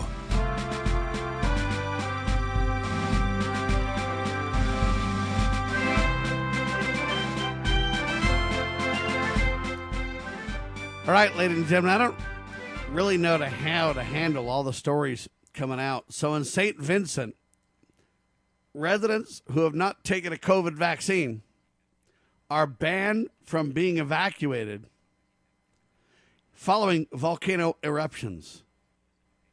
Okay, Dr. Fauci says it's still not even okay to eat or drink indoors, even if you're vaccinated. All right? Governor Gretchen Whitmer, Democrat of Michigan, says Sunday on CBS Face the Nation, she says, hey, you know what? We've been locking everybody down, but it's not doing any good. We're still seeing a surge. That we have gone psychotic. It's hard to even know how to respond to this, Dr. Bradley. You know, what do you think? You won't even be rescued if you're not COCO vaccinated. Well, that is true. And St. Vincent, for those that don't know the lay of the land down in the Caribbean, it's just north of Venezuela, like Grenada and those areas down there. So it's kind of to the southeast, a little bit of Puerto Rico. Okay, so that gives you the lay of the land. They've got a volcano that's going up in this thing. 16,000 people are being evacuated from the red zones on the island. And so, but they will, no boat will take you and no nearby island will give you safe arrival unless you've been vaccinated. And again, the facade of this entire thing is beyond me. when they're putting forth this idea that, oh, no, we're all safe now because we got the jab. But the reality of it is, it's an experiment, number one. And I'll go back to that story in the news about Rutgers and other universities that are going to require it. It's an experimental thing. And so let me ask you, if you're on St. Vincent, is the lack of a vaccine passport a scarlet letter? Indeed, it is. Okay, this is just out of control. Yeah, I'd say if I were on St. Vincent, I was left there, and it's coming time to come home, I'd say, you guys can't come back if you've got the vaccine. But and there's very valid medical reasons for that, too, because very often the shedding of things that you might not, you receive because of the vaccine actually spreads some of the problems. But no, here's the problem. The Nuremberg trials after World War II, or the Nazi Germany had been involved in, guys like Mengele had done medical experimentation on human beings without their approval, without their consent, without informed consent, without any of that. He just did it, okay? The Nuremberg trials went through that, and they said, holy cow, we can't let this happen again. And so they came out with some protocols, and the protocols said nobody can be involved in an experiment without informed consent, and they can end the experiment anytime. And physicians should be part of that, too, which is what they're doing with this vaccine thing, so-called. It's not a vaccine. But at any rate, so this is experimental. It is being injected in people without their informed consent. I've talked to people specifically, personally, myself, and they say, I didn't get any information like that at all. I just went and got the vaccine. And say, well, no, it's an experiment. You're part of the biggest experiment that's ever been, basically imposed upon humanity. They're trying to get billions of people to take this thing. They have not tested it for long-term or even short-term anything. So they don't know any of the issues, and yet people are taking it, and it's being imposed upon them by universities, by countries, by states.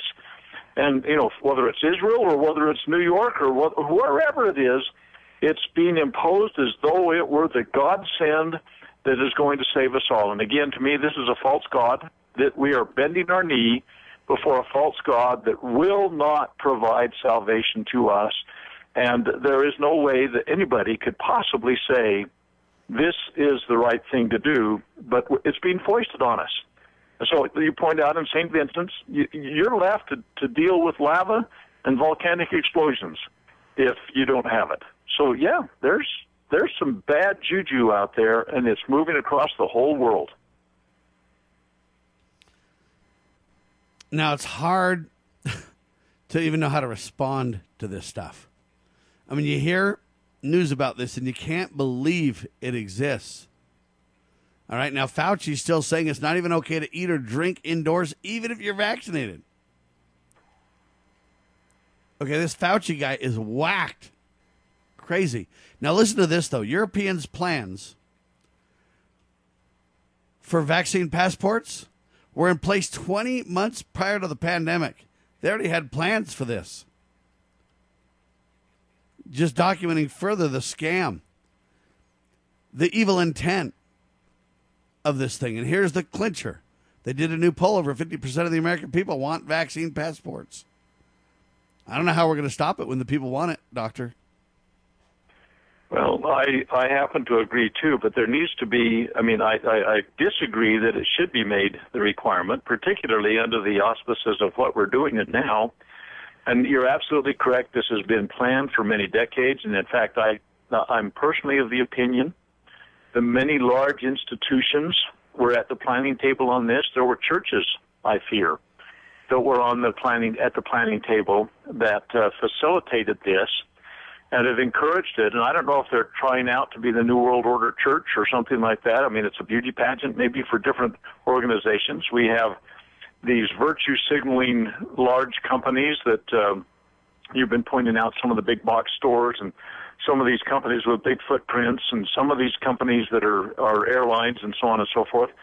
I fear that large institutional churches, I fear that large companies, I fear that governments across the nations of the world sat at the planning tables as this was brought out, and those diabolical schemers, you know, the gates of hell, if you will, that have been opened on this thing, were there years ago. And I don't know how far back it goes. It may go back a decade, decade and a half. I don't know. But when they're requiring the vaccine, which is an experimental violation of the Nuremberg protocols, and nobody, well, maybe not nobody, but a very high percentage of the people are not getting informed, and their informed consent about the experimental nature of it, the fact that it does not have the testing that you would expect, and the fact that they're having bad outcomes.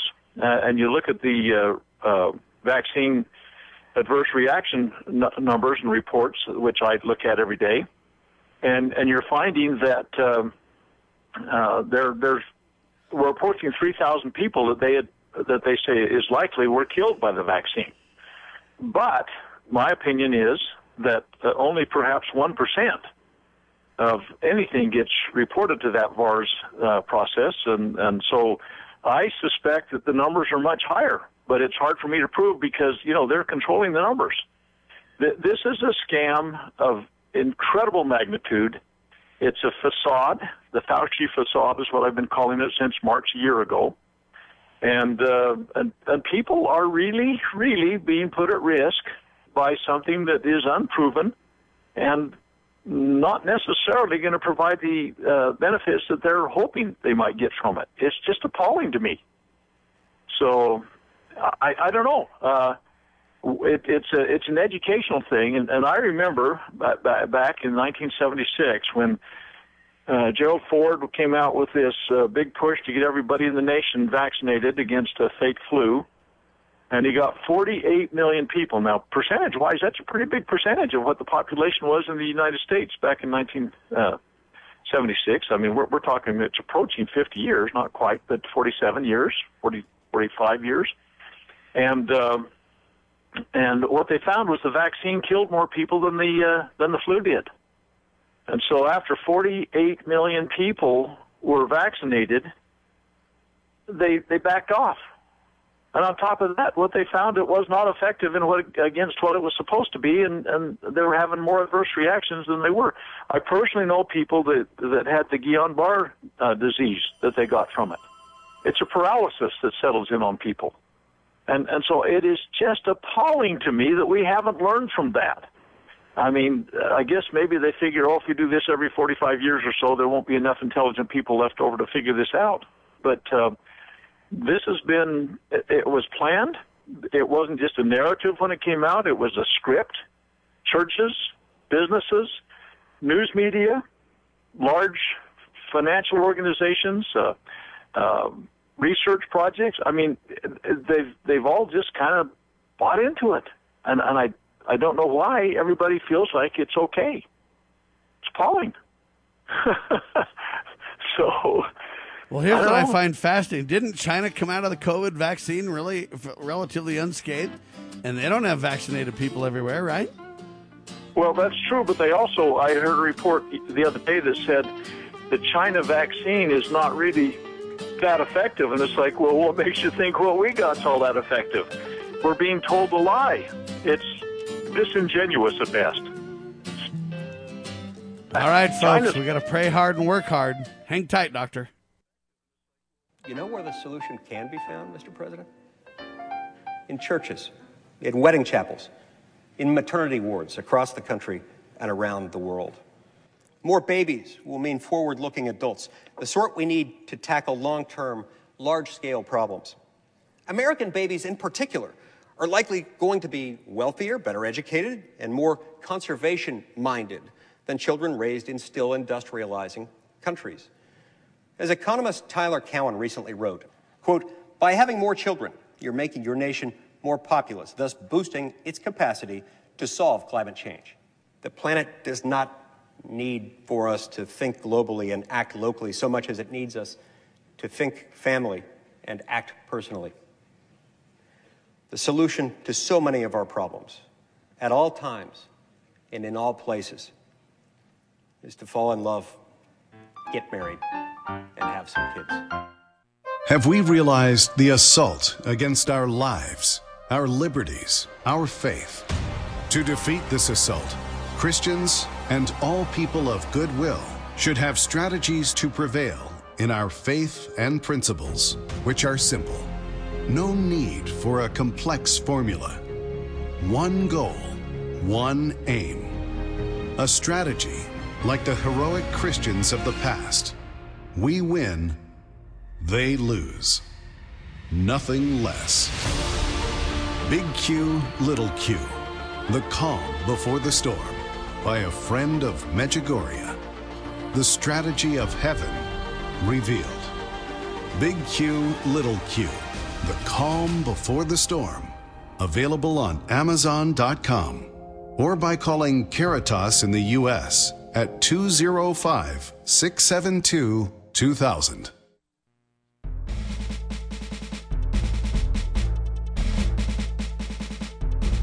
Begging politicians, bureaucrats, and educrats, and all do-gooders to please obey the supreme law of the land, the Constitution. This is Liberty Roundtable. All right, now a headline just shouted out at me. Idaho bans vaccine passports, becoming the third state to do so. So what do you got now? Texas, Florida, and Idaho? Very interesting, ladies and gentlemen. We got a battle on our hands, folks. If you look at those big box businesses, well, I'm saying if you look at the big box businesses, and the state may ban the passport, but if the big box business says you can't come in my store unless you do it, there's going to be a huge effect. Now, here's what I would say. Now, there are a lot of people today that are really opposed to boycotts.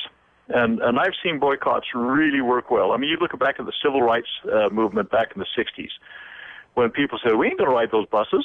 And the buses basically got real hungry real fast. And this was something, this is an Americanist approach. And I know guys like Sean Hannity are opposed to it and all that kind of stuff. And they broadcast, no, we don't need a boycott. I double down and support it 1,000%. I have every right to do what I want with my heart, my mind, my money, and my time, sir. Absolutely. But the Americans did it. The Americans took an oath, if you will, to not buy British products when they were being taxed unreasonably on them. And they tossed the tea, for example. You remember that program, but it was much more widely spread than that.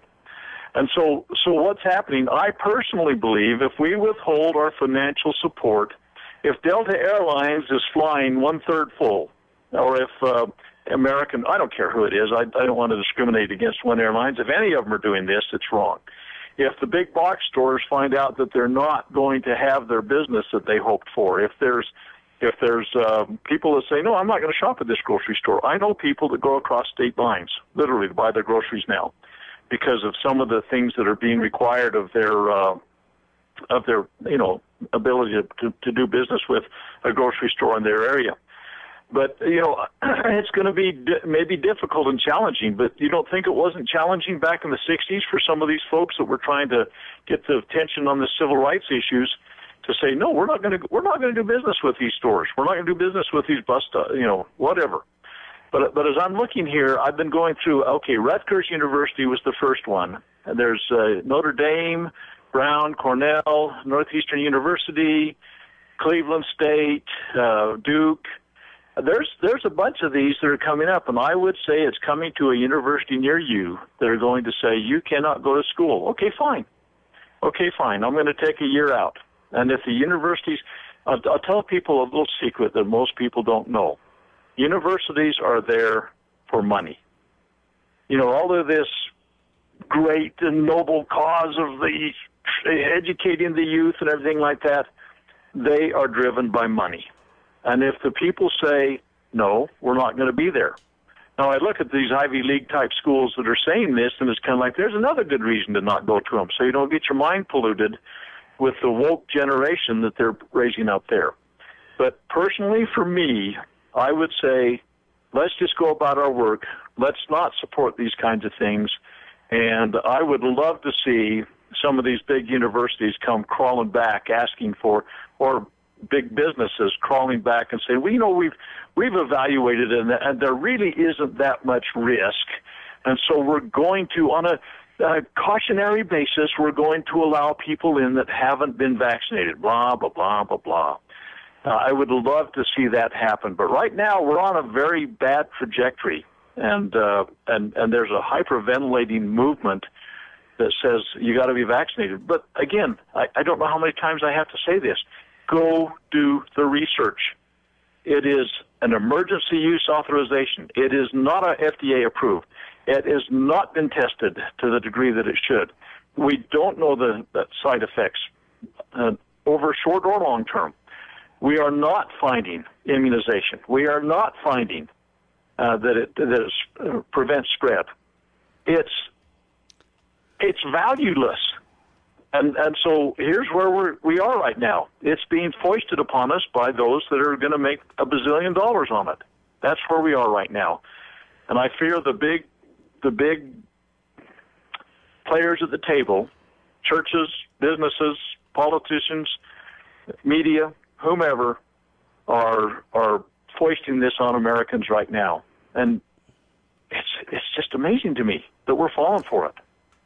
Amen. And so whether your state supports it or not, that'll be a battle line, no doubt about it. But the federal say they won't require. But what about all the different stores and big box businesses? And what about the colleges, the educational centers? Headline says at least 7 U.S. colleges will require students to receive COVID vaccines for fall. You have to prove you have the vaccines or you can't go. The educational institutions have been a forcer of vaccines for a long time, right? So they're going to use this through big box stores, academia.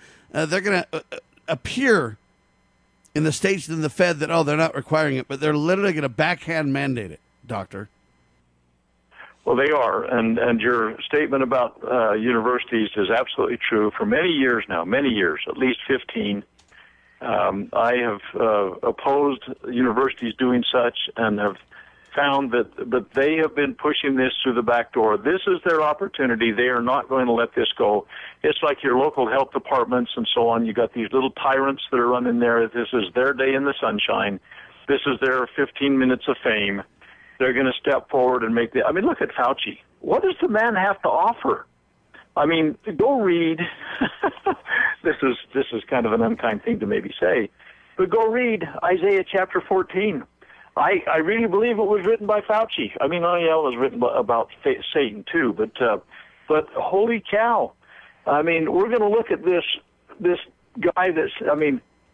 if you got a few seconds, I'll read you about 6 verses in Isaiah chapter 14. I will ascend above the heights and the clouds. I will be like the Most High. Yet thou shalt be brought down to hell, to the sides of the pit. They that see thee narrowly look upon thee and consider thee, saying, Is this the man that made the earth to tremble, that did shake kingdoms? That made the world as a wilderness and destroyed the cities thereof and opened not the house to his prisoners? All the kings of the nation, even all of them, lie in glory, every one in his own house. But thou art cast out of thy grave like an abominable branch, and as the raiment of those that are slain, thrust through with a sword, that go down to the stones of the pit, as a carcass trodden underfoot.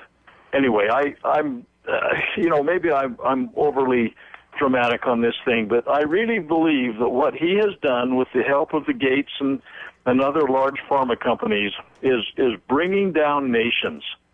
And I know that was originally written to talk about the evil one that's destroying nations, but you look at on another scale what's happening to people today. I mean, people are committing, in my county, they're committing suicide at a higher rate than the so-called COVID Death Association is. Literally, people are dying by their own hand at a higher rate than what they're attributing to COVID-related deaths. Now, again, COVID-related is a really euphemistic term because if you get run over by a Mack truck and you died, some of that is being attributed to COVID. Oh, they had COVID too. It must have been related. But now in my county, literally, there is documentation that the suicide rate exceeds the COVID-related death rate. The economy is being killed. Whole nations are being killed. People are starving to death in some countries because of this. And it's because of a facade. This is something that with natural shared immunity. Listen to the duplicitous lies that we're hearing, okay? You may need a COVID-19 vaccine passport to travel in 2021. States do have authority, they say, to jail people who refuse. Now, I find that interesting. Now, listen to this, though. I've got two headlines, one from U.S. News and the other one from the New York Post. But the headlines are absolutely conflicting. Here they are. Fauci said that the U.S. will not require COVID-19 vaccine passports. Next headline, Biden administration working on vaccine passport. So there you have it. And blatantly, two news organizations, completely different reality check, folks, in your face. They are doing this, and what they're trying to do is not get the people's ire up to reject them. They're trying to basically slowly but surely go, you can go to the football game. You know, your neighbor doesn't want one, but your neighbor's an extremist. You want to fly and go on vacation, don't you? And they're literally rolling these out. Admitting it, denying it, admitting it, denying it, playing the people like a violin, literally deceiving everybody and playing games to the point where it's literally so soft, but so in your face. It couldn't be more diabolical. Look at those two headlines, two major newspapers. One says Fauci says the U.S. won't require them. The other one says, hey, man, Biden's working on them. What does that all mean? The answer? They're lying to you, and they're going to softly shove them down your throat, Doctor. You know, our good friend Ron Paul, former congressman, a medical doctor, et cetera, a wise individual in terms of so much. He put this out the other day, and I've got it on my phone right now so I can read it anytime I want. It's really about the mask. It's not about the mask. Here's what he said. Americans should pause and reflect on the lies that are being sold. Masks are just a form of psychological manipulation. Many reputable physicians and scientists have said they are worthless and potentially harmful. Lockdowns are meant to condition people to obey without question. A nation of people who just do what they are told by the experts without question is a nation ripe for the descent into total tyranny. I think that's a very astute observation about what we've got going on in America. And the vaccines, with all of the risk that's associated with them, have ramped this up orders of magnitude. I mean, sterility. I mean, spontaneous abortion. The spike protein has a very definite possibility, and these adverse reaction VARS reports, there are many women that are experiencing spontaneous abortion or premature births. And they say, oh, well, you can't prove it. Well, what do you do, take it through the Supreme Court? I mean, come on. They say, well, you know, correlation is not causation and all this kind of stuff. But when the COVID was going, anytime anybody died, it was, and they had a sniffle or a sneeze, oh, yeah, it's got to be COVID. But now, if you get the vaccine and 2 days later die, oh, no, that doesn't mean it caused it. You know, there's no cause and effect there at all. You're grasping at straws, Doctor. And what credentials do you have is what they say, right? Exactly. And you know what? Sometimes I wonder if some of us that haven't done a lot of research on this over the last year, I mean, immersed ourselves in it, have more real-world scientific background on this than very many of the physicians that are pushing this, because their medical school did not cover this to the depth that many that are reviewing it now are looking at it. Amen to that. And by the way, there's a lot of physicians like Dr. Kory and many others who have testified before Congress saying ivermectin is one of the great answers and we could stop COVID now. But now YouTube just yanked down his video and they won't even consider what he has to say. Never mind his incredible credentials. So even the doctors and physicians who know the truth that are standing up are getting shut down at an alarming rate. There's one narrative, folks, and if you're against it, you're an enemy to everything. That's their lie. Don't fall for it. Stand for truth. For Sam Bushman and Dr. Scott Bradley, freedomsrisingsun.com, lovingliberty.net, God save the Republic of the United States of America.